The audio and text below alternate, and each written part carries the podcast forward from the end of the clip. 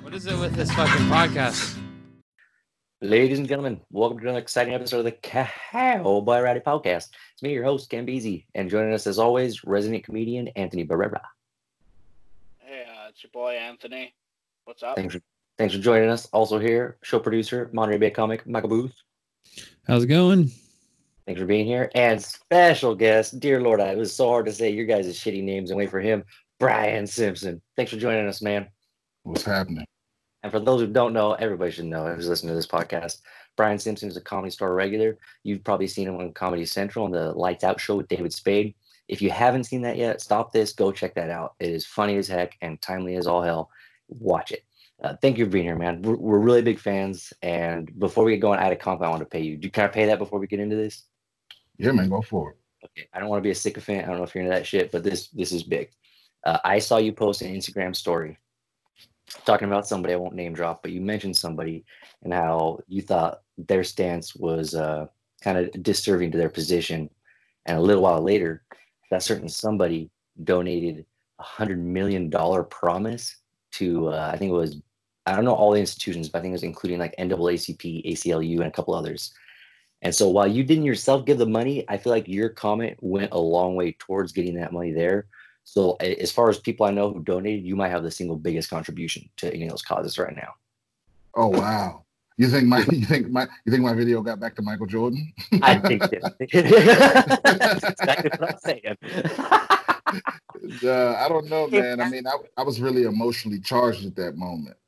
It- well, I mean, honestly, you could say all kinds of stuff, all kinds of people, but I don't think it was a negative message. And he agreed with you, if anything, because he freaking did some shit about it. so whether it was for that or not, I think uh, the the thought and the, the sentiment resided well with everybody. That was that was cool to hear though. And I've heard some, I've heard a lot of smart things from you before even like it became like a racially charged protesting moment where there was more outspokenness about it. You've been saying some fucking hilarious things that are also very true and pretty good observations. Is that something you aim for with all of your joke writing material, or is that just an incidental thing? No, no, I don't. I, I don't really aim for anything. I just say, you know, I think I think all of the, all of my comedy is just rooted in things that irritate me. you know, Yeah. and so ra- racism is just one of those things that constantly irritates me. So it comes out a lot. Yeah. That's- Okay. I, I like the I, that makes sense because I heard you do a, a set that was it had a good bit and it kind of resonated with me because I have a, a bit about the Nike Just Do It motto and what it means to the people wearing the, sh- the shirts and then what it means to the people making the shirts. Uh, and I heard you do a bit about the cost of you know like the Walmart 10 for one shirts and stuff. And then afterwards you're like, I'm sorry, that was just on my spirit. But I love that that you can just in the moment talk about something that you're irritated by and turn it into something funny just like that. Because that, that's that's methodical for me. That doesn't just happen. Yeah, well, that, I mean, that's how I learned to to be a comedian when I, when I was in the military. It's like whenever I would be complaining about shit, you know, it would not every time, you know, not all the time, but it would often get a laugh when I was trying to be serious, you know. Oh, okay.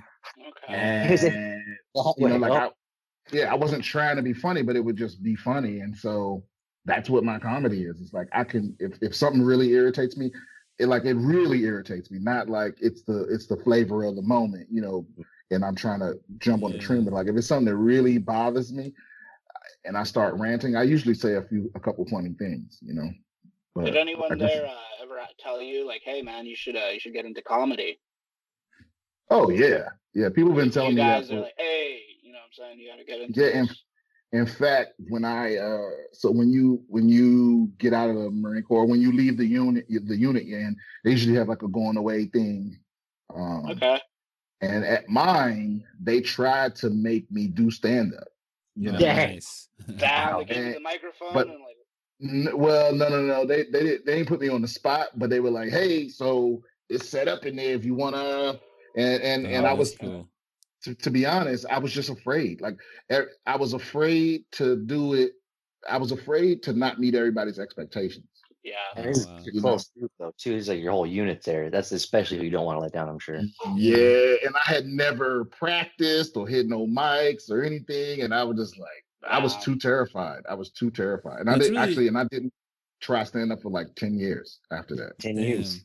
That's really cool that It's they like- saw that, uh, you know, in you and kind of. They even said like they set it up like you know it's ready to go for you. Like, you know, I think that's that's cool God to, damn. to hear. Like, yeah, people support. people can That's see cool. you already kind of like have that vibe to be on stage. How the way you're talking to them, like you're saying, like complaining about things and it's being funny. Like that's really cool to hear that. Like people are just like.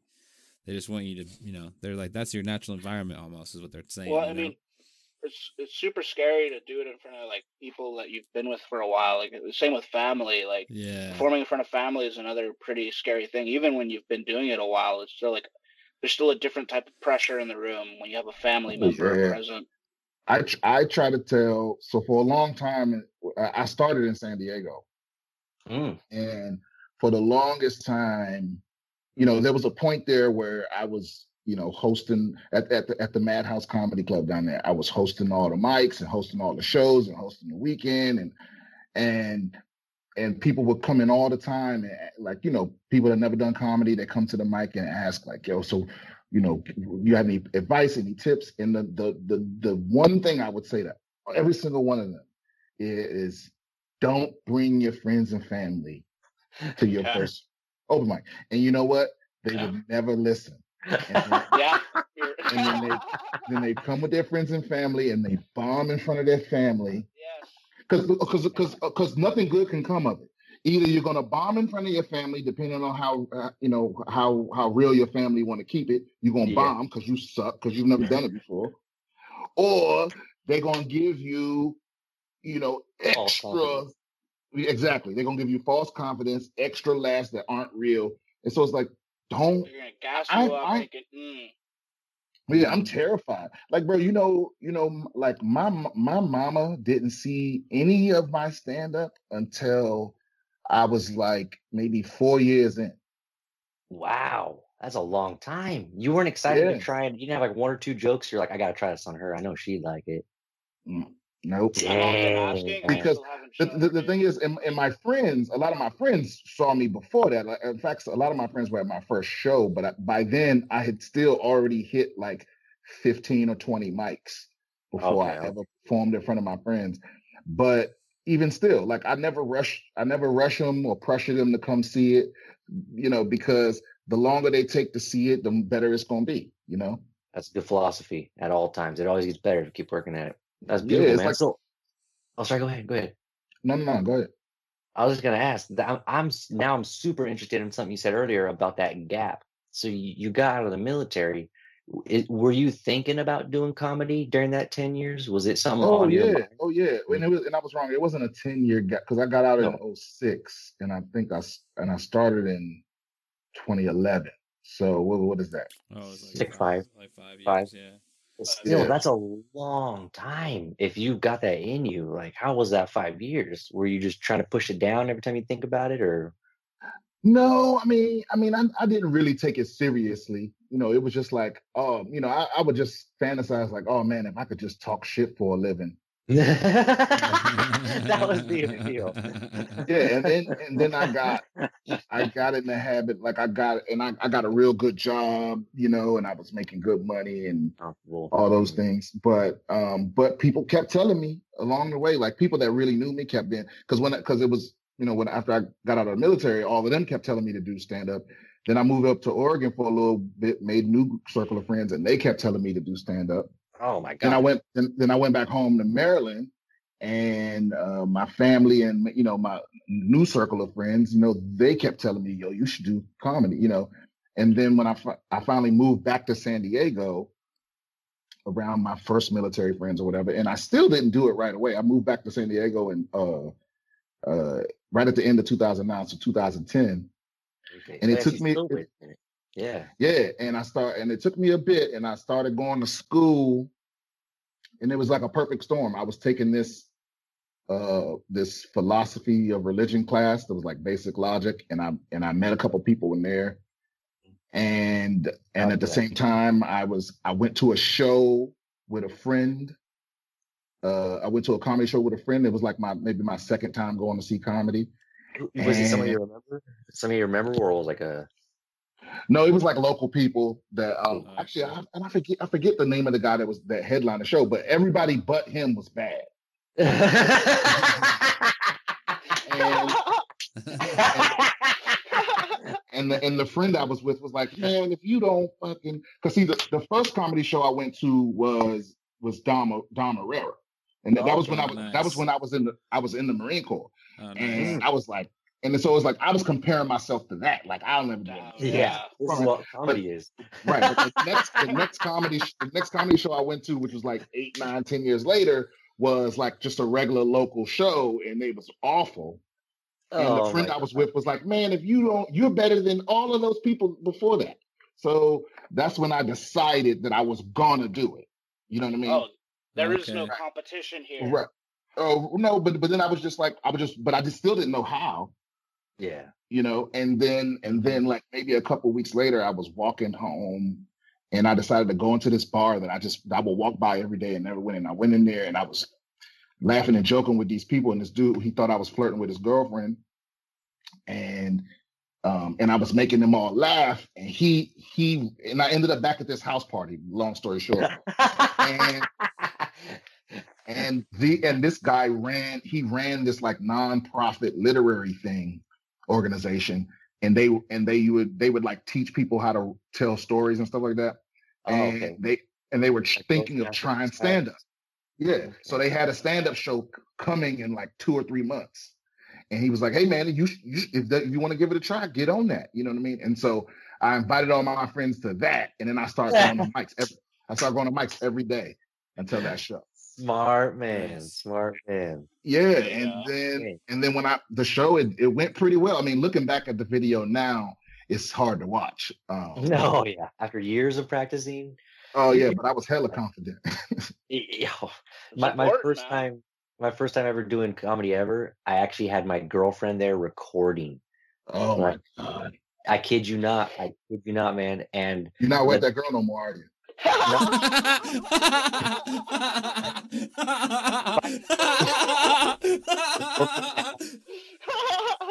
that's how good my comedy is. Hey. I didn't hear. I, I didn't hear anything you said. I didn't hear anything you said. Sorry, oh, no, I said, so uh, no, no, no. We're still together. She's actually, uh, she, Oh, we're buying okay.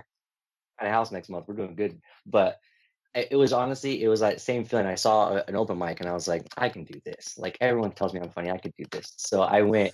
In hindsight, I would never tell anybody to have their partner go with them and record on that first time. I, it turned out good, thankfully, but the odds were not in my favor at all. At all. Yeah. But but you know what though? Honestly, I think if you're a funny person, you can be funny on stage. But the but all the other stuff, like the, the technical stuff, that you have to practice over and over and over again to internalize it to perfect your shit. You can't get good at that. You know, it's like you because I don't know anybody that I know people that weren't good at stand up that got good at stand up, but I don't know anybody that wasn't funny that became funny. Mhm. You know, you got to be a funny person, you know, to, to to be funny, right? To be to be a stand up, you have to be a funny person. You don't have to be a funny person to be a, a comedy writer or anything like that, because that's just that's just a formula. Yeah. But Mm. you have to be a funny person to you because it's a, it's a way you see the world. It's like a lens that you see the world Do you through. think it's do you think it's the stage that does that? That think does what? stage that does that? That that that that's the difference between a comedy writer and a stand-up comic. Because the stage, like it's you, the spotlight's on you. You're saying them. You're saying those words. You're not writing them down. You know, so you have to exude that energy. You have to be funny. The yeah, I mean, do a lot of the work, but you got to deliver them. No, but I, th- I I'm just talking about like your perspective. You know, like funny is like a reaction to how you deal with trauma and tension and pain and that sort of thing. And some people don't. You know, it's like it's like you can't teach somebody how to be funny anymore than you can teach somebody how to have a scar. You know what I Mhm. mean? Oh, It's like yeah. You- it's certain way. It's like the way you chosen to recover from shit just so happens to end up being that perspective. You know what I mean? But It's Mhm. it's imprinted on them a little bit. That, that's what I noticed with uh, one of the first lessons I'd learned that was sucky because I'd had like jokes go great, take them to another place, they don't work great there, and it's like, huh?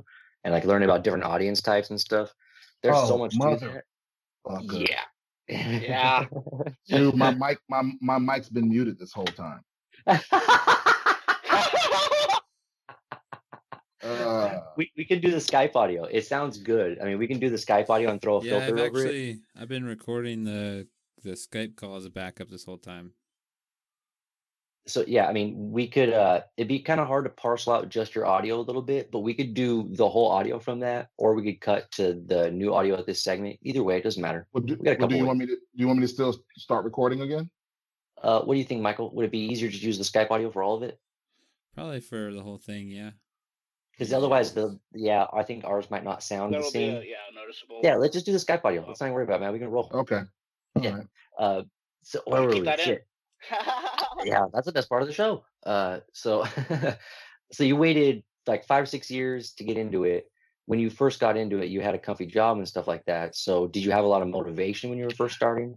Oh no, when I first when I first started, I didn't I didn't have that job anymore. Okay. Um, nah, I started right like right away. I mean, at first I was going to school. I was I was going to school though, and I, it was on the I was on the GI Bill, so it let it let me, you know, it gave me a lot of kind of flexibility. Um, That's nice. Yeah. But you know the the sh- the shitty thing about uh, about a philosophy class being one of your first classes is that you immediately learn that college is bullshit. you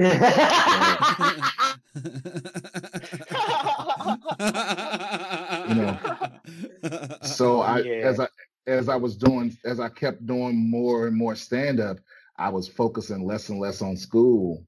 yeah. you know, and then it just, you know, and then I got it. Then I started working, but you know, at, at that, like after I think nine months into comedy, uh, or 10 months into me doing comedy, the Madhouse opened up. So I started, I started comedy in like February of that year. And then in November, the Oh, Mad, nice. Mad- the, the Madhouse was opening up. Well, they were opening up before that. They were like getting ready before that. And they gave me a, they, I was their first, you know, door, pers- door guy or whatever. Oh, So nice. I just I just had a lucky little perfect storm where, you know, and the Madhouse is is was is owned by a comic. You know what I mean? That's so. Yeah. right, right. And so he was funny as shit. He used to work at the comedy store down there, like he used to promote shows and stuff down there. So he started his own club and then he just let me do everything. He let me like I learned how to, you know, a little bit about the business, you know, how to run shows, how to seat people, how to book stuff, you know, how to That's write a little bit. That's yeah, really and I was the best yeah. way to start. yeah, Oh man. And I, and I got I got so much stage time. Like almost like maybe like a year and a half in, I was already opening on the weekends, and then maybe six months after that, I was featuring on the weekends, Oh, nice. and I was hosting the mics and stuff. It was like I he just it was like it was like just this boot camp in comedy, and already the best comics that were down there, like uh, Eric Knowles was one of the best comics down there. He was our bartender, you know, and Jo- Joe Charles. uh, Those people, they were like, they would also like check me, like check my ego. Like that was Oh, good. okay. You know what I mean? But You know had what I mean? high You ain't- caliber people to check Oh, you though. You weren't just oh, an open mic crowd. Yeah, it's Yeah, that's good. And the first, like the first time I met Joe Charles, I was like, "Hey man, can you uh, can you watch my set or whatever?" And he was like, "Oh, oh," he was like, "Well, where, where's your tape recorder?"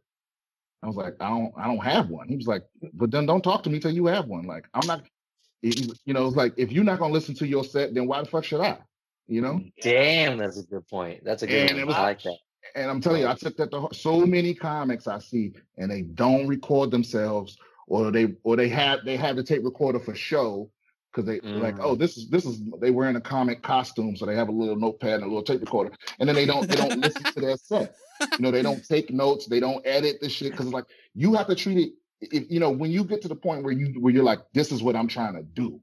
Yeah. You have to you have to take it serious. You have to treat it like a job. You should put, you know, at least three or four hours a day into listening to your material, editing your material, right, or, or even just reading over it to see if anything jumps out at you, you know, and you, or or something. You have to have a process that allows you to edit, to to to to evaluate your shit, you know? Yeah. I think a lot of people don't realize like it's not that hard to do it either. Like you get a microphone for like ten bucks that you pin onto your chest, have your phone record it, have someone another phone recording you during your set, and you got video and audio.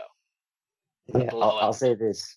We got lucky. I kind of had a perfect storm scenario myself where my first time doing comedy, Michael was there and he had just started producing a show.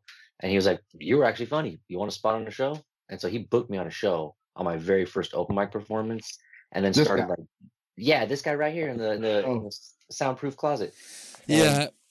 Yeah, well, just, we've been doing the show for like two months, and I didn't. I I also, yeah, we didn't have anybody really in the area. It was kind of just like a newer show, and we were this is like the only open mic we had been going to. Um, and we met Cameron, and he had yeah his first time he had a good set and stuff. So we were like, yeah, let's uh, you know, let's have this guy come on too, because we, you know, we just started doing this showcase because we didn't have anything going in our area, so it was it was cool, yeah. And I'll say this, like it, he's got a perfect scenario, like a brick cellar in a bar. So it's away from the bar. You don't hear any transactions. You don't hear any music up there.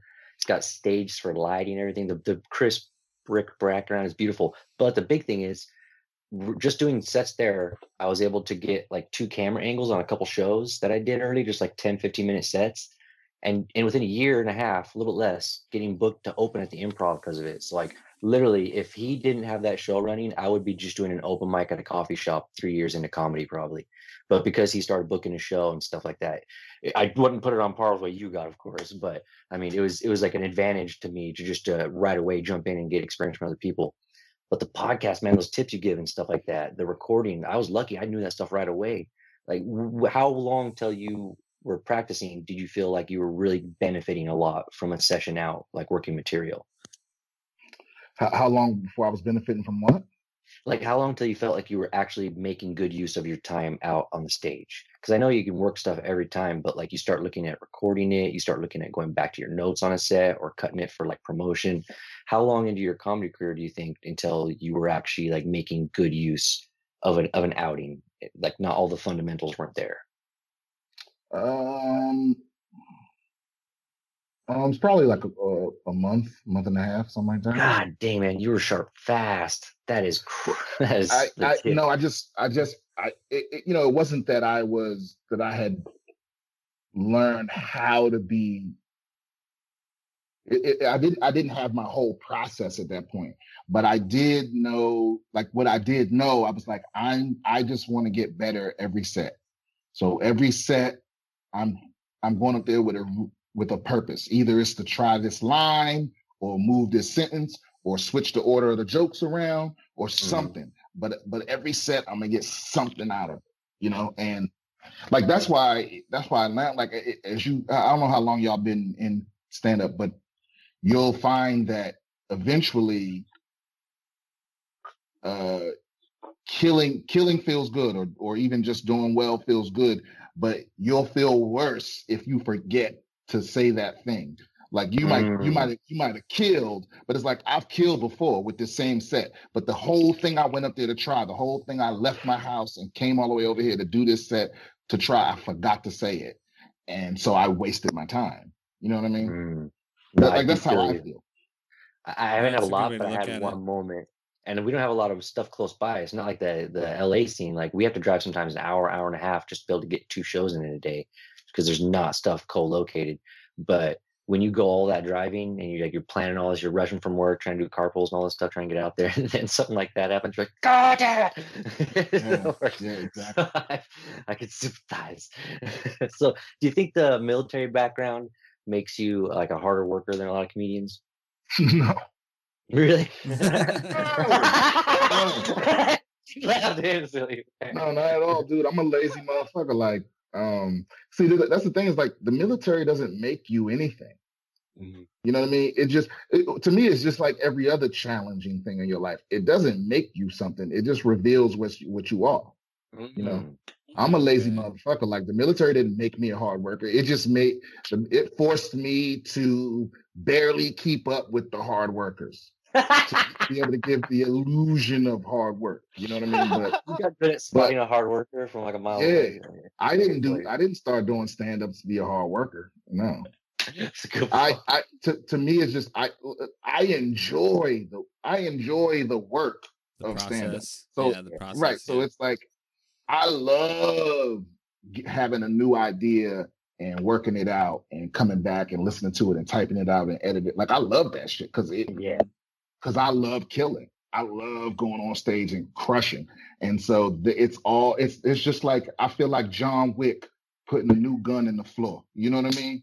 yeah. And, and when it's, Instant when it's gratification, dude. Just like yeah, no, but it's it's just like walk. It's like um, it's like walk. It's like walking around knowing that you're that you have assassin skills. You know what I mean? It's like- you're really that motherfucker, you know, like yeah, but you but it's like every time you every time I get a new bit, it's like a new weapon, a new shiny gun that's hidden in my china cabinet, and all my friends have no idea that there's guns and grenades and rocket launchers all around. the. You know what I mean? yeah, no, you that's a good way to like, the look at it. That's jokes cool. On your friends. I've heard that same analogy from jujitsu guys. They're like every choke you learn is another secret gun or knife that they don't know you're holding and stuff. But I like the comedy analogy way better because you can also get pussy with it.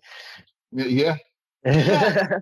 you're not gonna get no. Well, you can get some pussy with a, with a, with the right chokehold too, but uh, that's that's frowned upon. the platonic kind, of course. People, come on, what are you Right. talking about? Yeah. Man, I love that feeling. Though. I love what you said about like loving the work.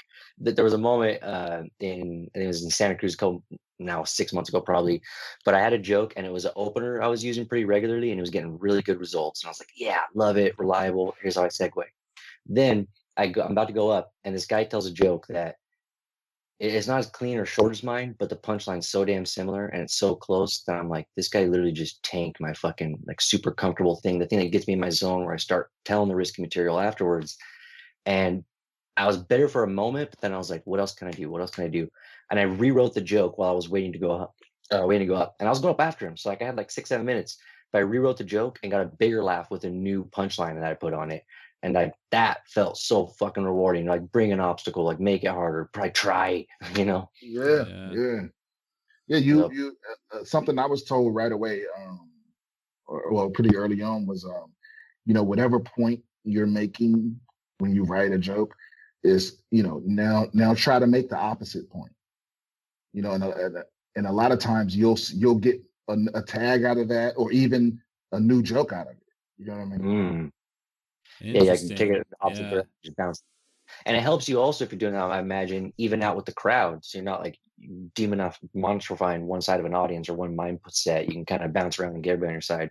I did that with a presidential joke talking about presidents, and I was like, can I talk shit about every president in a row and get people who like like each president to all laugh at the same joke? And like going from like Bush to Obama to Trump and making everybody laugh at each president, it's kind of hard. But when you play it back and forth like that, I didn't think about that as like a good practice for every joke. That's smart. God damn it, Brian. So I'm talking about you. You're not supposed to be teaching us anything. God dang it. good idea. so like what's what's been your highlight? Because I, I gotta imagine the lights out appearance must have been fun as hell. Yeah, it's it's whew, it- it's a toss up. It's a toss up between the lights out thing. No, no, it wasn't that. Okay, okay. Oh, nah, I don't know. It's no, it's a toss up between. No, you know what? It was when it was when I went to uh to Vegas with Tom Segura. That 'cause that Oh! was Oh shit. Okay. Okay. because yeah, that yeah. was the moment because what what matters so what matters the most to me because obviously like being on TV was dope and that definitely led to other things in my career like that was probably my my break if you will but the acceptance because the thing is you can get on TV for bullshit. You know what I mean? Yeah. like you you can be there's plenty of comedy there's plenty of people that are in the comedy world and in the comedy business that aren't real stand-ups. You know what i mean? It's Yeah. like you They're you can get on some Yeah. right you can be on some because they'll let anyone do stand-up. They'll let anyone that's famous for s- with anything be a stand they'll come to a club and do stand except the comedy store. But Just but the the, acceptance yeah the acceptance of your peers or or even more so the acceptance of the people that are like levels above you that mm-hmm. is because that's the fuel that keeps you going in this bullshit ass life like that that that is standard because it's mostly misery you know it's mostly Yeah. it's mostly disappointment it's mostly failure it's Yeah. mostly rejection and then all every now and then you get a bit you get some ambrosia drips down from the gods and you're like okay i can go for another six months you know so just the fact that like because tom segura like really fucks with really fuck with me and it was out of the blue it wasn't like some political shit or nothing like that he just saw me one day Just a fan. Yeah. he, he saw me one day. We we were he was popping on on, on a show I was on in the belly room at, the comedy store, Oh, nice. and uh, and and he was he came on right after me, and he was like, oh, he came on two people after me, but when I got off stage, he was like, hey man, that was a fucking good joke. I was like, thanks. And then like a year later, um, A you know, year goes was, by. Yeah, a year went by. So I I You Wow. want to thought in the meantime? I ain't I ain't talked to him, we ain't interact nothing like that because I ain't know him. Yeah. And Yeah, then on your own business. and then out of the blue, like right when I was doing real bad, like I was, I think I was still living, in, I was still living in this homeless shelter at the time, Oh, sorry. Here. and and and uh, but no, but I was, I was, I was with my best friend. I was somewhere for it was like Christmas or something like that, and he hit me up out of the blue and was like, he messaged me on Twitter and was like, "Hey man, you want to be on this show on my show?" And I was like, "Oh yeah." Oh, And yeah, I'll be on your show. He's like, yeah, it's in the belly room. It's tomorrow. And I was like, yeah, I'll be there. out the But- blue. Yeah, but I was in I was in Flagstaff. Fuck. I was in, I was in Oh, Arizona. shit. I gotta get the and- fuck out of here. No, but we were Right. already we were already leaving the next day. But the but that we woke up that morning and it was a snowstorm. no. Oh yeah, man. And we and we were and we were in a uh we were in a Prius.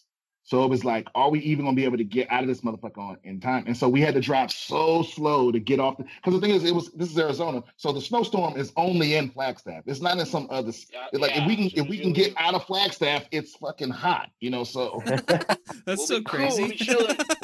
yeah, man. And then we it took us forever to get out of Flagstaff, and then it's still a you know have a long drive to Hollywood. Yeah. and and we made it just to basically my friend dropped me off at the comedy store And at the end of that whole drop i got it to the comedy store in my bags and then i walk into the store and it's just um it's just me see i'm thinking see normally shows in the belly room are like um these long drawn out shows and there's 15 20 comics on the show you know that kind of thing so i thought it was going to be that kind of thing i was going to be one of however many people but it was just me him and christina p Oh, Dang. wow. No way. Yeah. Wow. Yeah, man. And he was like, he was like, okay, so you know, you do 30, she do 30, I'll do the rest. I'm like, okay. you know what I'm saying? like, And, or, or maybe it was maybe it was 20, 20, 40, whatever it was, but it was like it, it was like he just gave he just let me like I didn't have to prove anything to him. You know what I mean? Yeah. And then and so we we sat in there and we talked and they and they and we, we you know they, they asked me basically this. They were just like, what so where you from? What's going on? Blah blah blah. And then I had a good set. He had a good set. And then I saw him again like a couple weeks later. I saw him in the parking lot at the store. And uh and he was like, um, no, no, I I wasn't still in the shelter at the time. I remember because I was already passed. So I got passed after that. But he I saw him in the parking lot and he was like, Hey man, what are you what are you doing in uh in May? you know what I mean? And it was it was, so The crazy. Right, right. No, Quitting my mind, job. This is like this is like December, January, right? And I'm like, um, nothing. Yeah. there's, there's, nothing, there's nothing I'm doing in May that I'm going to say no to whatever you're about to ask. Yeah. know what I mean? exactly. Yeah. Yeah, it it and and and anyway, but but when I finally went with him, like it was like that theater was that you know just living that just a, just a little sliver of that lifestyle was just like yeah. yeah, baby, that's what I'm working towards. And my and, and people like him respect me as a comic. That's what matters to me more than anything. It's That's just so that. cool. it- Isn't yeah, that man. weird? Isn't that fucking weird that when you're doing a show, you don't care about the comics and the audience, but like the freaking opinion of a comic after can mean so goddamn much. That is insane. Yeah, I still don't get that. Because, you know why? It's because when it's all said and done, it's like because the the fear is that you'll be one of those people that's that's famous or well known, but be, but no one likes you. Like or or like it's because it's lonely. Being a comic is a it's a you know it's a it's a very niche lifestyle, you know, Yeah. and and so if you don't have if you're not if you're if you don't have the acceptance of the tribe, Mm. then it's like you, then then you're alone. You know what I mean you can have Yeah. regular you have regular not comic friends, but you but you don't get that feeling. It's it's like being away from your family for too long. You know, it's like hmm It's a that- that feeling- kind of yeah, it's, it's a community and like it's like being ex- excommunicated from the church. You know, it's like Yeah. You sold out, and now nobody. Because I see it all the time. I see comics that come to the comedy store, and they're comedians, but don't nobody fuck with them. You know what I mean? And that's and and that that's That's terrifying to me. Yeah, it's That's like it's like they don't respect you. They don't respect what you do. They don't respect your comedy, and so they know it's you're like not with the shits. Like, yeah, it's like what do you have? Uh, I guess I can't really put it in exact words, but Yeah. but it's it's true, man. I think it's true of every profession, though, but comedy is especially. Do you think that uh Segura was like did he did you see him in that year you said it passed before you know you did that first thing with him and you said a year gone by before he talked to you. Do you think he saw you like in the store at all, like doing sets or something, and was just kind of watching from Oh, oh behind? yeah, oh yeah. Because w- w- when he saw me the first time, I wasn't a paid regular, Okay. and then and then Oh, so, So he, he- was like so- probably watching from a distance, you know, and like and then saw you well, go well, past it, and well, what the talent coordinator. So the, the talent coordinator at the store, Adam Eget, you know, he was Yeah, yeah. he fucks with me tough. So he's the one like right from the beginning that was fucking with me. okay. Um, You think you're gonna be on the new Norm Macdonald and then kick it back up? Uh, no, probably maybe who knows? Who knows? But but um, but but he he was like, I'm pretty sure he had a lot to do with with him noticing me because that's that's Mhm. the thing too, man. It's like the best way for you to meet a comic is for them to see your comedy. Mm. Like, don't don't if, you know if you have the chance to get an autograph or something like that, that's that you know you know you take it or whatever. But just know that like, don't you can you can be a fan or you can be a colleague, but you can't be Mhm. both. You know what I mean? Or you can't you. can't you know it's like uh, i'll put i'll give you an example it's like when you're um when you're like when adam tried to introduce me to segura it was like oh yeah yeah i remember i saw that guy he's funny you know what i mean Mm, but i'm sure that's how it happened i wasn't there when he talked talked about me right. but but then after uh, after I got on Lights Out, um, I remember being in the back one time, and it was it was uh, Adam and Joe Rogan, and Adam and he tried to introduce me to Joe Rogan, and and it was like yeah, yeah, yeah. you know it's like it's like it's it, he's not gonna be rude about it, but at the same time it's like it's until I see you rock, you know I'm just Can't gonna be really I'm a, I'm, I'm, a, co-sign, I'm a- yeah I'm gonna keep a distance because uh, you know you I know don't what know I'm you like saying? that. Yeah. But, but but I'm saying that what I'm saying is that every comic there's a someone seeing you be funny is worth 10 introductions Oh yeah. because oh, yeah.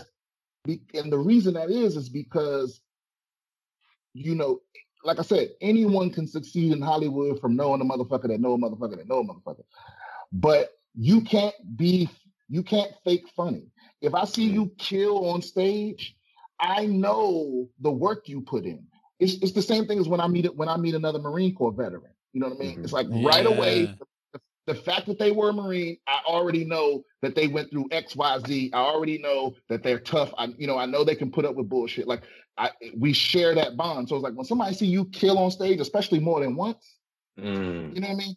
Or so it's like that. That's worth that. You know, somebody seeing you kill and then you being recommended one time is worth you being recommended twenty times. You know what I mean? They've Yeah, seen the for product real. on the Mhm. field. You know, they've seen what Yeah. you can do. So I, I much I don't. So my, my point, is- my, my point is just this. I've, I've been going around the barn just to open the door, but my, my my my point is just it's the the perfect scenario is not for you to see somebody you admire and go talk to them. The perfect Right. scenario is for them to see you kill and come talk to you. yeah. Yeah. That's that's the perfect way to meet someone above you in the pecking order. You know what I mean? It's for them to go, Yeah. for them to say something to you first because they saw you were funny. Uh-huh. You know, because a, a lot of people out here want to be successful or they want to be famous, but they don't care what they what they get famous for. You know, and I'm one of I'm one of those people that is very cognizant of that. Like I don't want to be known for anything other than being funny. Or Mm, you know, I'll I'll take smart Yeah, or well spoken or whatever, but I don't want to be I don't want to be known for my antics. I don't want I don't want to be known for for you know pulling my dick out or running in front of playing with traffic. his hands. Yeah, or, Yeah, or anything, yeah. or any, uh, any sort of gimmick. You know what Like I mean? I just want On to. that, on that note, I'd like to ask you, what do you think the role of comedy is now? Like with everything that's that's occurred recently, um, you know, with uh, with Black Lives Matter and, and the police brutality front. What do you think the the role that comedy plays in that right now? The you think comedy's still legal because of COVID? no, I uh I mean it's the same it's the same as as it's always been, you know. Okay. Like I don't think I don't think comedy has to be anything except accurate. You know? All right. Like yeah, that's a good way to yeah. say that. Com- because think about this: what's what is what is funny is cultural. You know what I mean? Yeah. It's like yeah. it's like if you go, it's like we like when you study the history of comedy, who you hear about like Lenny Bruce a lot. You hear that name a lot, right? You ever go back and listen to a Lenny Bruce record? It, it's hard, man. It's hard. It, yeah. It's, it's not funny, right? yeah. But he was killing back then, right? Oh, Why? to hear someone say those things. That's what they knew. Yeah, because the culture was different back then. The mm-hmm. line, the the line that comedians walk on, it was way the fuck back there in the in the 60s and the 70s. You know what I mean? Censorship and the like things you can't talk right. about taboos. Exactly. It's like hearing someone say "fuck the government" in in in 1950 was crazy. Now that's standard. So now you got the, the crazy shit is up here. So you have to. It, it's almost like um, I don't know, like mining for oil or something. You know, it's like yeah. we we've you got to go deeper and deeper. So so my point is just that the cult the culture is shifting and so as the culture shifts, the comedy has to go with it. You know what I mean? Or you're gonna be sounding like Lenny Bruce to yeah. these kids. You know, it's not gonna fly. It ain't it. I mean, some people gonna stick to. It. I mean, some people still their comedy is outdated already before all of it. and it's like, and it's just it's and, and it's, it has nothing to do with age. It has nothing to do with age. Like no. you listen to George yeah, Wallace, he's still funny and it's just it's just keeping your finger on the pulse because i get it like a lot of people they they they turn 60 or 65 and they fucking retreat because that's what i'm gonna yeah. do i'm gonna go off into the fucking i'm gonna buy a cabin in the woods and stay the fuck away from people but if you decide to keep up with what's going on and keep up with the trends and keep up with the, the, the keep your keep up with the zeitgeist I hate mm-hmm. using that word, but it's the only word that means that. It's a, it's it's stupid. Yeah, I get it. Yeah, but if you decide to keep up with the times, you can stay funny. Like I said, I don't think a person stops being funny. Mm-hmm. You know, mm-hmm. you, you you just stop being sharp. You know. Okay. Yeah. Yeah, and if you, if you if, killing these days. Is he? Yeah, he's I, I, I, oh, I yeah, I haven't seen him at all. Yeah, but I know George, George Wallace. George Wallace is killing it. I've seen some know? stuff recently. Well, not super recently, like six months ago that I saw a clip. Yeah. Dude's, he was he was on New Negroes on Comedy but oh, yeah, but but they um they there's a yeah I I think a lot of you you're gonna notice a lot in the next four or five years you're gonna see a lot of comics get left behind. They're gonna either get left they're gonna either get left behind or they're going to get a, a, a different response than they're used to getting because they're going to try to fake keep up. You know what I mean? Mm, okay. Mm-hmm. So you're saying they're going to get left behind because they don't evolve with the shifting exactly. times that we're in. Exactly. Okay. And they're going to try to fake it, and because of that, like it goes back to what you said about community. You can see when they're not really doing them. Yeah, it's like all the guys. Listen, all the guys that when I came to Hollywood was like, "Oh man, is a you know, good thing you're black. That's what's in there. it's, uh, it's, tough for a white guy out they there. Said there many black roles there are. you, have to, you have to you have to understand. So many so many white dudes, they they crave to say something racist around a black person. You know, and for some reason, I'm often that person, and they think it's going they think it's gonna fly. You know, and it's like it's like all those comedians that think it's that thought it was hard for white guys five years ago. It's like they're gonna really have a hard time right now after this is over with. Because because the world has collectively decided that that that they that we won't tiptoe around white people's feelings. You know what I mean? Yeah. And and so man, some people can't handle that because they're so used to it. They're so used to everyone uh, making them comfortable or or shrinking so that they're comfortable. And people are like, "That's just over with, bro. Yeah. Shut yeah. the fuck up. No one cares if you got if you got two less sets, you know, so a black Uh-huh. person could get set in a because think about think about this is how racist the entertainment industry is. It's like almost to a man, every even the racist ones, comics will admit that black people are funnier usually, right? Everybody's favorite comic is Dave Chappelle. Like, I don't Well, think anybody well, argues that. I've, I've And if you always been talk- a Kevin Hart guy. I've always been a Kevin Yeah, Hart guy. but I just mean, but think about the fact that like most most of the comedians that are famous and successful or that are, or that are given those big breaks are not black.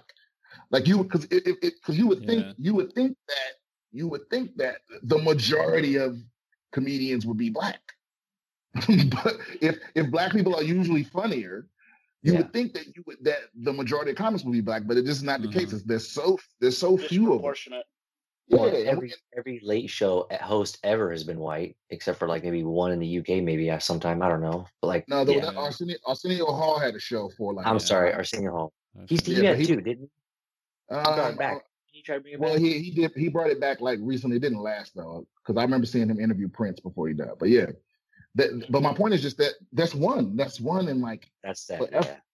Yeah, like they, they would didn't even consider having a black person replace.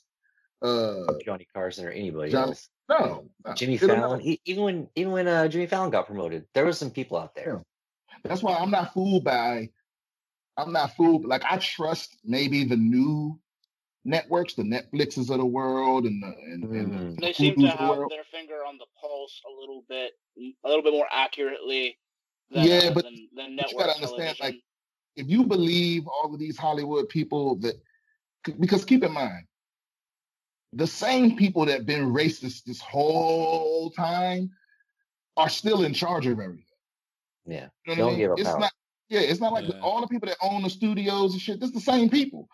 So th- I don't trust them that they're being that, that that they're all of a sudden not racist. It's just it's just it's just what's convenient now to make money is they they they trying to shift times. I mean, listen, when NASCAR bans Confederate flags, the rest of y'all better get in fucking line, bro. For And, and real, dude. and Ben, When ben and those Jerry, motherfuckers call it, like, come on.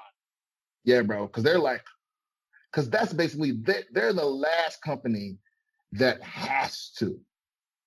You know what I yeah, really. They're the last company. They could have just doubled down and been like, you can't get into a race without a Confederate flag, and they wouldn't have lost no money. You know what I yeah. mean? But the fact that NASCAR was like, yeah, all right, man, yeah, let's we're gonna piss off about sixty percent of our fan base, and we don't give a fuck. Yeah, Did you so, see how so- quickly Drew Brees turned around his statements? It was within Oh, a yeah. day. Within Oh, a yeah, day, but see- he was, you know. Drew Drew Brees, the Drew Brees thing was was was weird because I don't think he realized that so much of the backlash against what he said was because he was the last he he was the last white quarterback that you would expect to hear that from. You know what I mean? for real. yeah. Louisiana, New Orleans. Yeah, like if if it, if it had come from like um, you know, if it had come from like uh, who's the dude, who, Philip Rivers or somebody, I'd have been like, oh, okay, yeah, Indianapolis Colts now. Yeah. yeah. Or but but but he's in the he's in one of the But blackest cities. Brees, like, Yeah, like the way the way that black people embrace Drew Brees, he was the last person I expected to feel that way and Mhm. feel so strongly that way. You know what I mean? yeah, and completely missed the point. And so it hurt. It hurt more because I, know I have I have friends up here from that's from New Orleans. Y'all, have y'all heard of Punky Johnson? no. no, have not. Oh, she but she she's another famous. uh I mean, she's another famous another paid regular at the comedy store. That's like Oh, I uh, her her her and our our career sort of in the in the same sort of place, like right in the in the starting gate. You know, ready to. But okay. she's Shout out check Punky her out. She's funny as shit, right? But she's a big time Saints fan. You know what I mean? Oh, okay. Oh, that And must have sucked. Oh. and she's from New Orleans, and like immediately I texted her like, "Get your boy," and she was like, oh. Because- or sorry, uh, fucking um, Jameis Winston is waiting in the wings, dude. waiting, he's waiting. "Oh no, no, they they love Drew," and, and he apologized, and, and you know, Yeah, I get it, but it's like, bro, that shit's over. Like the the the fact that anyone was even asking him what he thought is Yeah, It's crazy. Yeah, it's Like, people are done like that, that. That time is over with. No one even cares what Drew Brees thinks.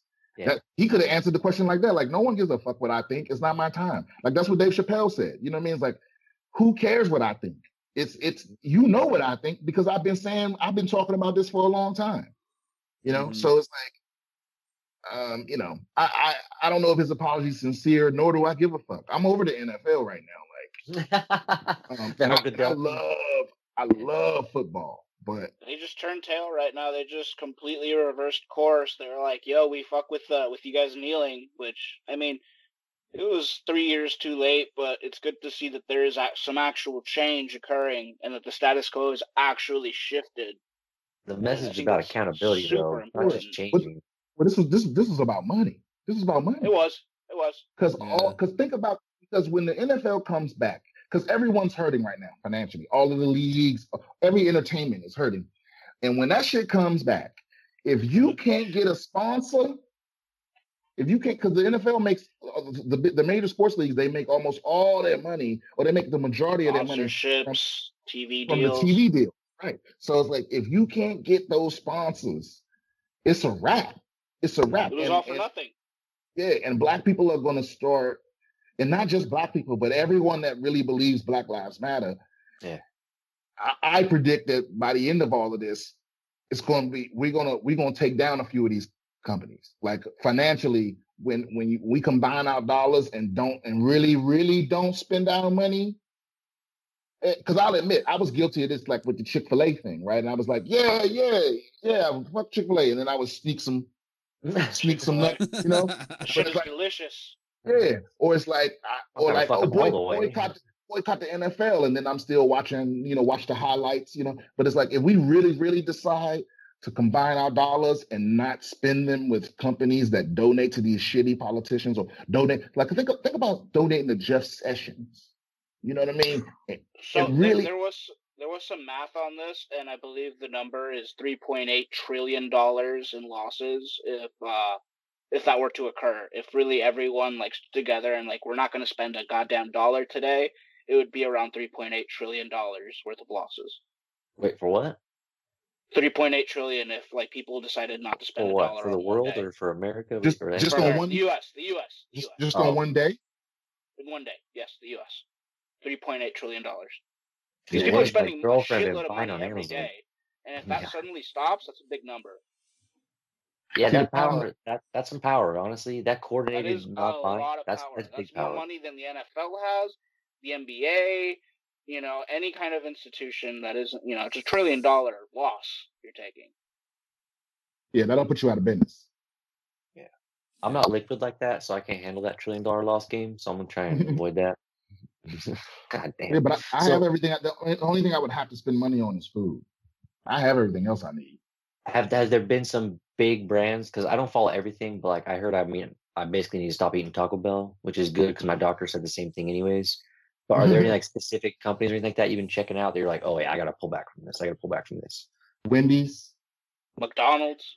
Okay, yeah. I, here's the thing. I just want to say I did a dirty thing there, and this might be fucking white racism right here. I didn't say Wendy's because I love Wendy's, and I, I haven't eaten them since, but I haven't wanted to close it off, man. So I said Taco Bell instead. But you're fucking right, Wendy's.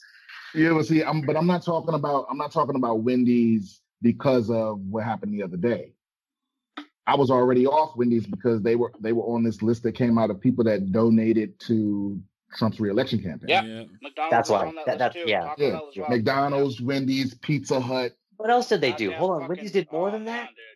Yeah, just well, just the other day. Well, this and this maybe this isn't really on the Wendy's Corporation, but just the other Yeah. day, um, that another black man was killed by the police because because someone in Out of uh, Wendy's, because- yes, he was. Yeah, he was because the. Wendy's they they called he was sleeping in his car in the parking lot and they called the cops. And you know, he ended up dead. And and a lot of people and they burned that Wendy's down. They did. like, Fuck yeah, yeah. they burned that Really? Wendy's down. Yeah. Yeah, no. Uh, That's coincidentally, it was a uh, there was a video. I, I believe it was a white woman that um tried to burn that Wendy's down. Oh yeah, yeah. It was. But I believe. I again, I That- don't that if part doesn't true, even but the video matter as long as it got a burnt down. trying to light Yeah, it's on sick that it got burnt down. That's like I, awesome. I don't I don't want stuff like that to happen, but I understand. Yeah, I can understand. Um, Man, the, Yeah. the lead like, to something's again- dead. They can get insurance on that building. You know, they can, it will drive insurance costs up in the in the in area. lives. Yeah, exactly, man. Like I'm not pro fires in general, but the the fucking stories that are coming out about these kids getting shot, kneeling down with a hammer in their pocket, and then hearing about a fucking cop sees a guy steal a taser from a cop, but they notice it's not on, so they don't shoot him. And it's like, what the fuck? How do you get through the days without just being all anger all the time? How do you how do you stay from level headedness? Um, I don't. you know, I mean, I I get I get high when it gets overwhelming. You know, Yeah, you kind of Yeah. you kind of have to. Yeah. yeah, but uh, but but I but I just you know, and I I I, I play video games. I try to distract myself, but it's it's it's impossible, really. Yeah.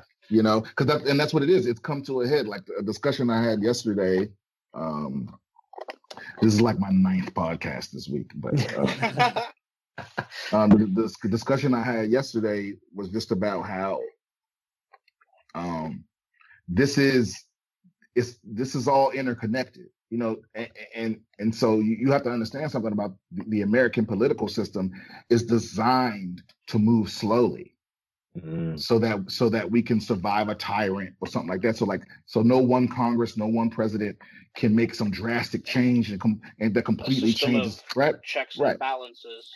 Right and the, and the and the whole the two party system constantly fighting back and forth making little pro like it's designed that way on purpose so that nothing can happen quick right Yeah. but Yeah. the problem with the problem with that is that when America decides to ignore a problem or put a band-aid on it It takes just as Never long. address it. it, right, it becomes more and more urgent, and Congress doesn't know how to do urgent. you know, and- They're not can't. built for it. Yeah. Yeah, because we and, and we, yeah. we're at a point now where the racial and economic and and psychological neglect of black people and poor people is all coming to the surface all at the same time. I mean, the coronavirus exposed our medical system. It exposed our economic Hugely. system, right? And then at the same time, at the same time, black people collectively decided this is enough. It's a wrap. Like this generation, like I'm not my grandfather. I'll put fucking hands on you. I'll burn shit down. You know what I mean? And I, and Congress doesn't know what to do. They still haven't done anything. Here's what's Like- crazy about that. They've passed multiple financial aid acts. They've done like these trillion dollar, six trillion dollar acts. They do them in the course of a week. How how long has this been going on? They can't ban tear gas. They can't to just show ban tear gas. they don't follow um, social issues; they follow money, Oh yeah. and that's the only thing that's going to send a message. That's the only thing that will ever send a message. Yeah. You got, you got to understand how disconnected these people are from reality. Like all these veteran Congress people, like th- think about the fact that think about the fact that they they told people to stay home from work, that they couldn't leave the house, that they couldn't make money, boom, boom. And then these same people sent everybody twelve hundred bucks. Think about how think about how disconnected you have to be from the financial situation of the average American to think twelve hundred dollars will mean a motherfucking thing to anybody. How how Like much rent? six months Yeah. rent cost? Uh, well, Jeff, Right. it's about I think two or three hundred dollars a month. Okay, give them twelve. You Right. Yeah.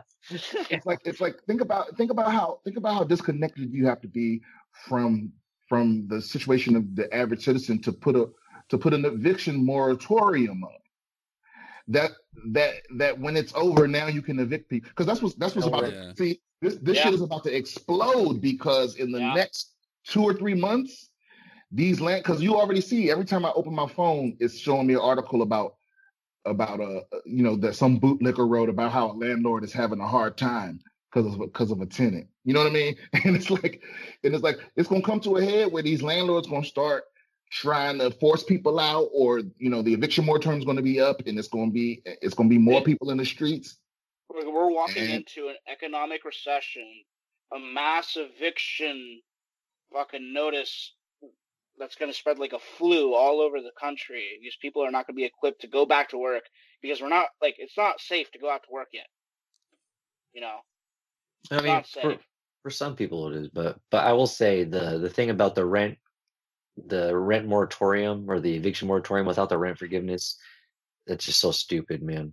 It's just so ridiculously Well, and, and the thing is, you, you can't have rent forgiveness without mortgage forgiveness. In fact, see, Yeah. now now we're getting into the now we're getting into the meat Banking potatoes. system. Yeah. But but the whole to me, the whole idea of private property is something that needs to be re-examined. You know what I mean? Yeah. because it does it doesn't make any logical sense for it's like why is this yours again? Because you bought it? Well who'd you buy it from? Or who they buy it from? And if you keep Mhm. asking that question eventually eventually the answer is going to be i stole it. Yeah, yeah. I stole it. Right? It's like this shit this shit belong like why do you own why do you own the water? Doesn't that belong to everybody? Doesn't the air Mhm. belong to everybody it's like why is that yours specifically? I don't get it. It's like and then why should you be able to speculate housing right because like it's it's illegal for you to to to speculate in the stock market in any other way like for for example like you can't you can't buy a thousand loaves of bread and never take possession of them you understand what i'm saying it's a, it's illegal Yeah. because it, it it keeps people from inflating the price right because if you if you could Oh, do that Yeah.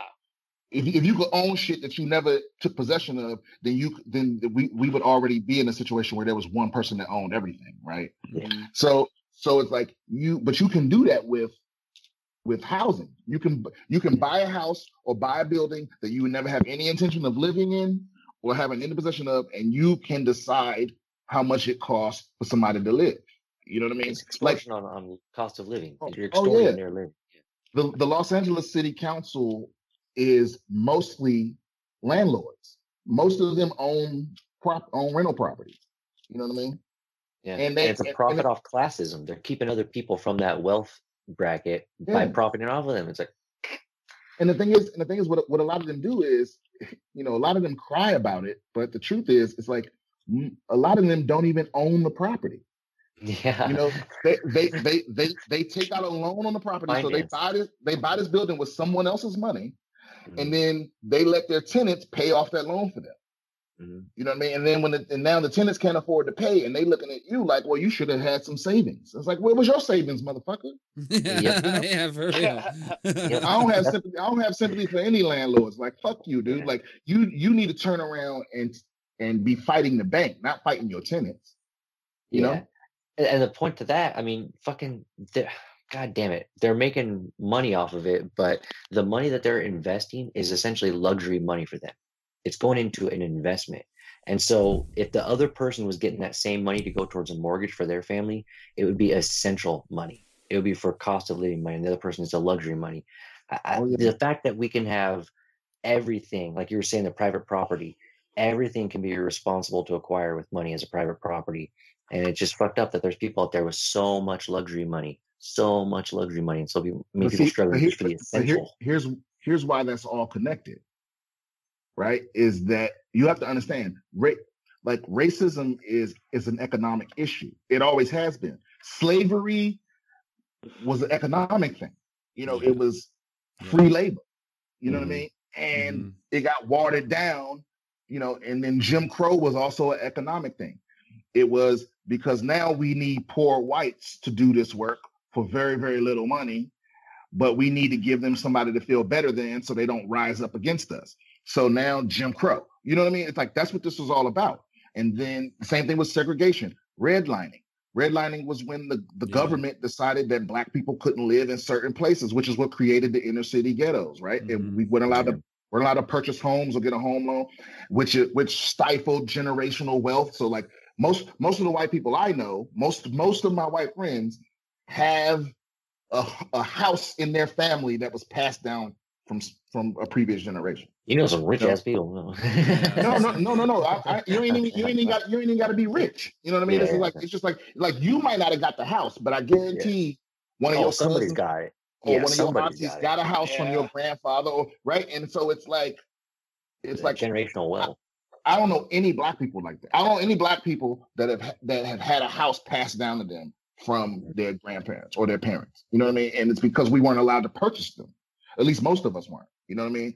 And I'm not saying they don't exist, but it's but the government made a concerted effort to keep black people from purchasing homes. To keep and and the same same thing with uh Black Wall Street. The whole the whole uh problem with with when Trump tried to hold his rally in Tulsa, Oklahoma, where that was a burgeoning black uh, neighborhood where they own all the property and they own all the businesses and it, and it was flourishing and they literally bombed it. They bombed it. you know what I mean? So it's wow. like it, it, this it's all it's all political like it's all connected we we aren't going to be able to address the racial thing without addressing the economic thing mm-hmm. which is which is what which is what leads me to my my big point is which is what got Martin Luther King killed. Because a lot of these racists like to bring up Martin Luther King to try to to try to tell black people to calm down. Like he was he was peaceful, and that's all they know about him is that he was peaceful. Mm. But he was before he died, he he he wrote he wrote like nine or ten books, and one one of the books I'm reading right now is called uh, "Where Do We Go From Here." And and when he died, when he was murdered, he was he had shifted from civil rights to economic rights, workers' rights. And Which that's what got danger. that's what got his ass killed. That's what got John F. Kennedy ass killed. You know what I mean? Is mm-hmm. as soon as you start threatening that money or you start threatening to unite poor blacks and poor whites, that puts that puts a fear in the ruling class because there's too dangerous a, to have. Yeah. You know, it's way too dangerous.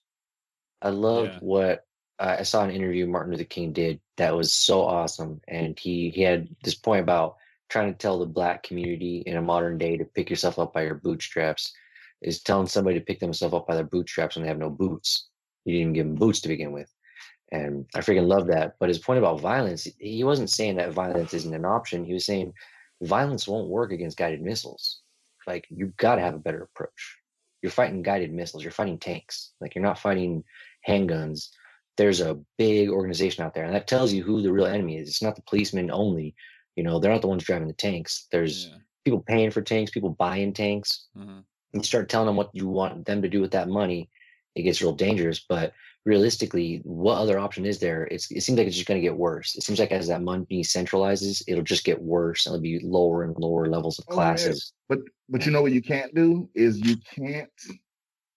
Um, but you know also what he's spoken is that you have to expect violence when you leave violence as people's only option. Yeah. Right? Yeah. It's like think about think about because because here's what it really boils down to, right? Is is it's like we we had an immediate trillion dollar response to the COVID-19 thing, right? We had an immediate trillion dollar trillions of dollar response to 9-11, right? Because mm. because why? Because we said however many Americans die from this, that is a that is not an acceptable number, right? So then you so that begs the question: What is the acceptable number of black people that die from the current system? What what number is acceptable? Because if the number if the number is anything but zero, then you're racist, right? Mm-hmm. And the thing is, that number was anything but zero up until three weeks ago because it, because the, they weren't behaving. They're not behaving as though it's urgent. You know, mm. they're not mm. behaving as though because it's been it's really it really has been for a 400 year struggle. And it's like when do we when do we finally get to the point where there's actual equality and equal treatment? You know, I believe I think this will be the this will be the generation that does it. I hope so, man. Right? I gotta get this book or, too. I want to stay positive. It'll be, it'll be destruction. You know what I mean? It's either gonna it's we going we either have to fix it or it's going to, because that's that's another thing I think a lot of people don't understand is it helps America to help Black people. you know what I mean? Yeah. Because yeah. we are Americans, it, you know, and so it's yeah. it, because if we don't, that, that's the thing. If we don't fix the thing, the structural issues that were literally set up by the same government to hinder Black Americans, we, we're slowly going to fall like we're already losing this because of the coronavirus. We're losing, or because of Trump's response to it, we're losing standing in the world. Oh, yeah. big time. The, big the world time. is not looking to America to go, well, what is America doing? That's what we'll do. That's normally what happens. Whatever America's doing, well, yeah, it's almost it's almost a wrap.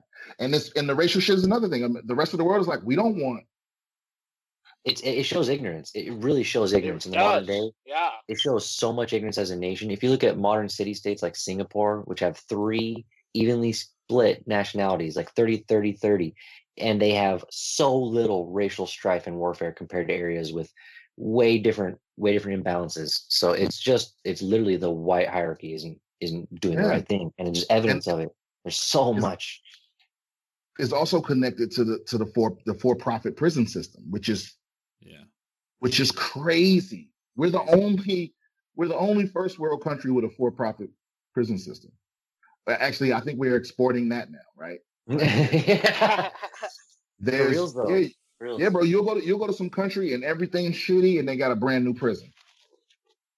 You know, because because because think about the fact that here here we have prisons that are they're for profit and they get paid by the bed, right? So they they have an incentive to keep those prisons full. So they lobby to make all this shit illegal. They lobby for harsher prison sentences so they can keep those those beds packed to the brim. Uh-huh. You know what I mean?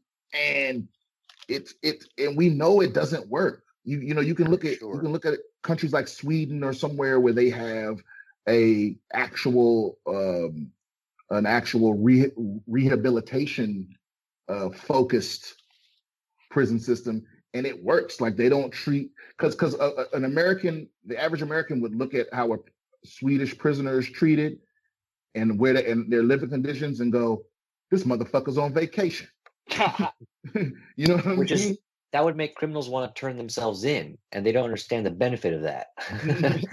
well, Like, it's just but- well, it's just that look. I mean, unless somebody does something that keeps them locked up forever, mhm. all the American system does is make better criminals. Yeah, You know, you throw them all in this pot together. They they're forced to be in a situation where even if they weren't violent before, they're forced to be They'll make it. violent. Yeah, and it's like I got family that's been institutionalized, and it is no joke. Recidivism is at an all-time high. There's so much evidence that everything's going the wrong direction. It's just crazy that we can't get people to acknowledge the evidence. And I don't want to come out and say it's oh, it's just a racist, because I feel so many white people shut down. A lot of people who vote regularly, they shut down when it's only that tax. So I'm like, how do I identify that you're clearly showing a racial bias? That your everyday actions aren't even just like passively racist, like you're actually negatively impacting minorities in your community oh yeah, how do you how, what's a, what's a way to say that how do you bring that up how do you do it without see- making them your enemy right away I don't know, mean, man. are- if I are if, if I knew the if I knew the answer to that, like I said, I I would have already sent it out to everybody. Like I don't know what You to say. finish that them. book Because because here's the thing, the the answer is because the enemy is not the racist.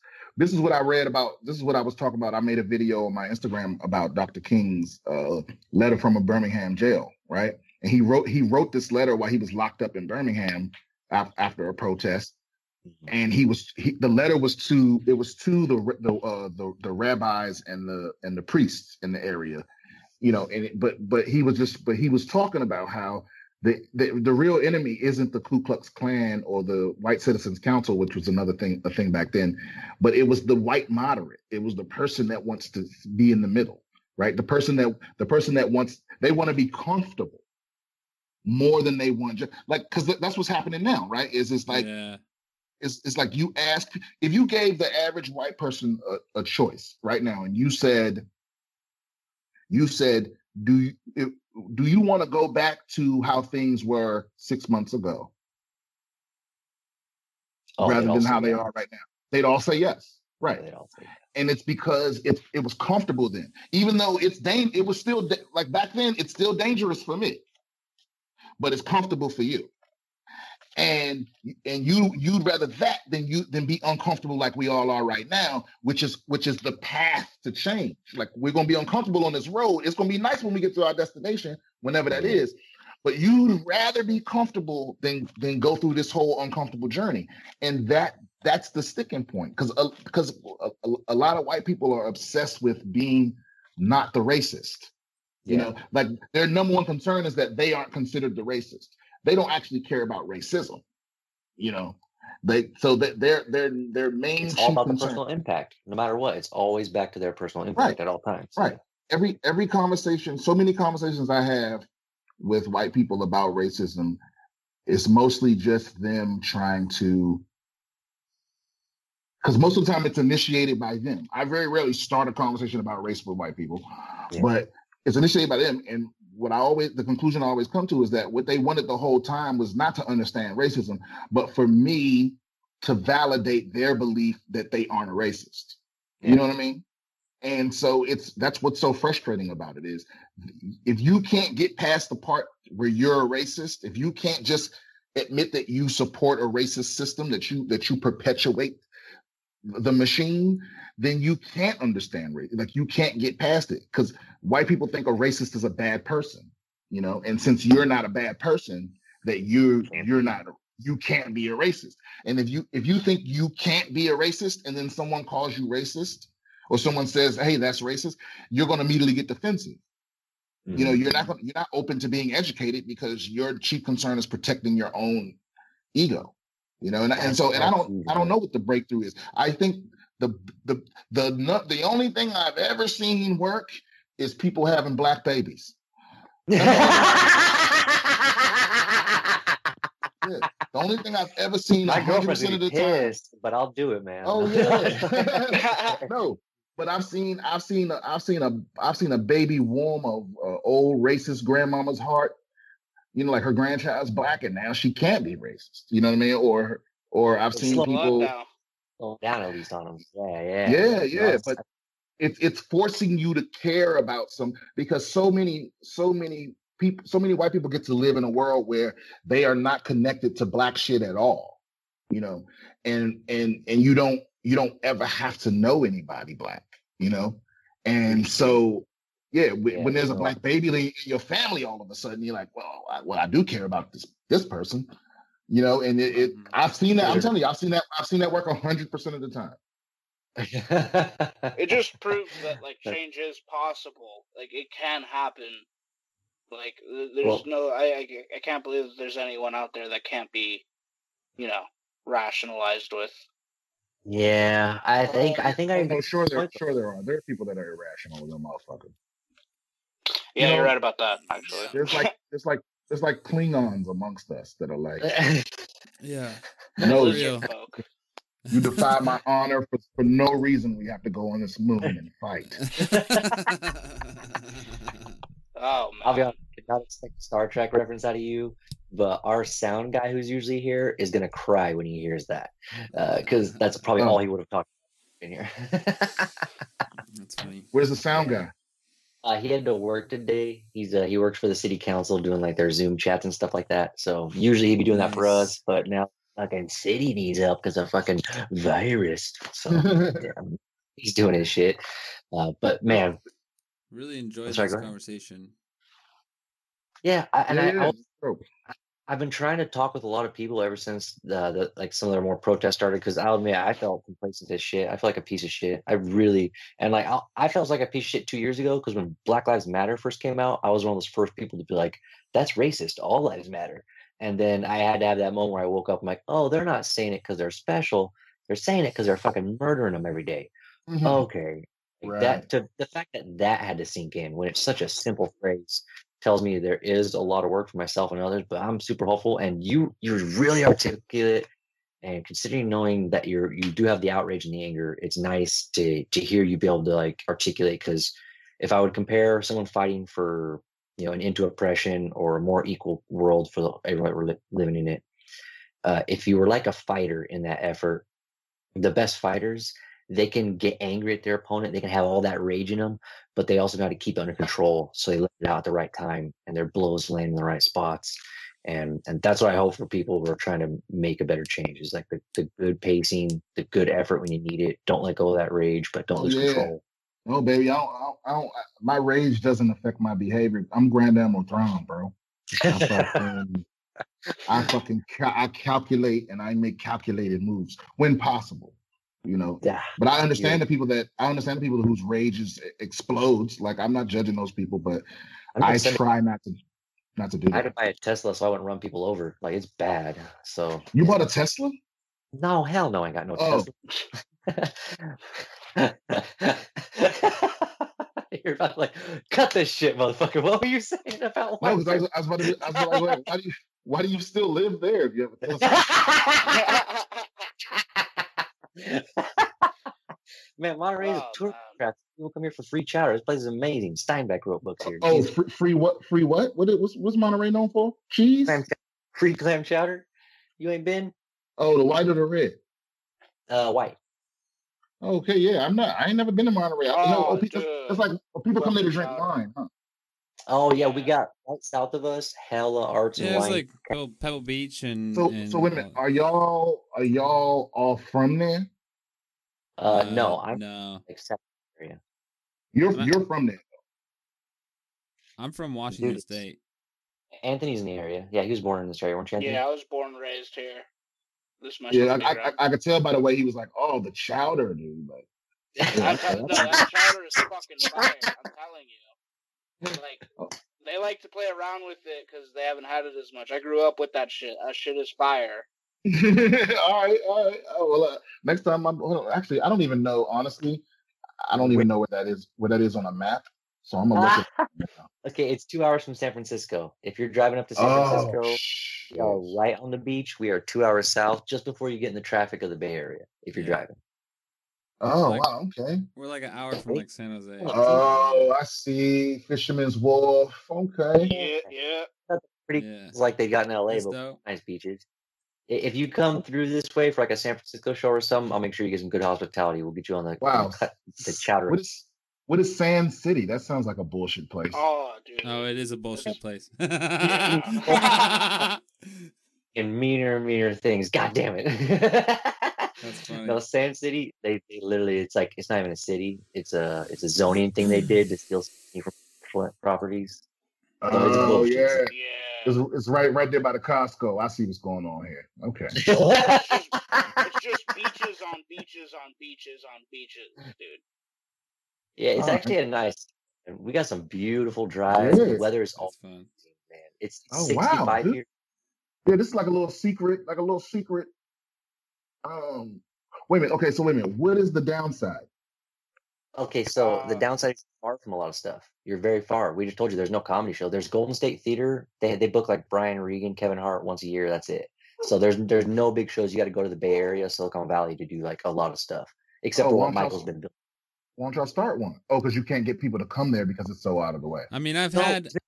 Zach's doing it. I was gonna say for the past like year and a half, we've been doing one, and I've got like comics from LA to come up and comics from San Francisco and stuff. And it's it's most of the time it's better for them if they're also doing something in San Francisco like that weekend. They could come through like on the Friday or something and do the show, and then go up to San Francisco. Um, but yeah, I've I've had a few people come through. Uh, if you if right, you're well, ever look. on the way, man, yeah, for sure. Yeah, dude, I will come through, and I already found a place. I want to go to Fish Wife, so we'll do that. Okay. Is Hell yeah, that a dude. good- There we is that a go, good- dude. Once this comedy fine? gets going again, yeah, we'll we'll reach out. We'll make it happen.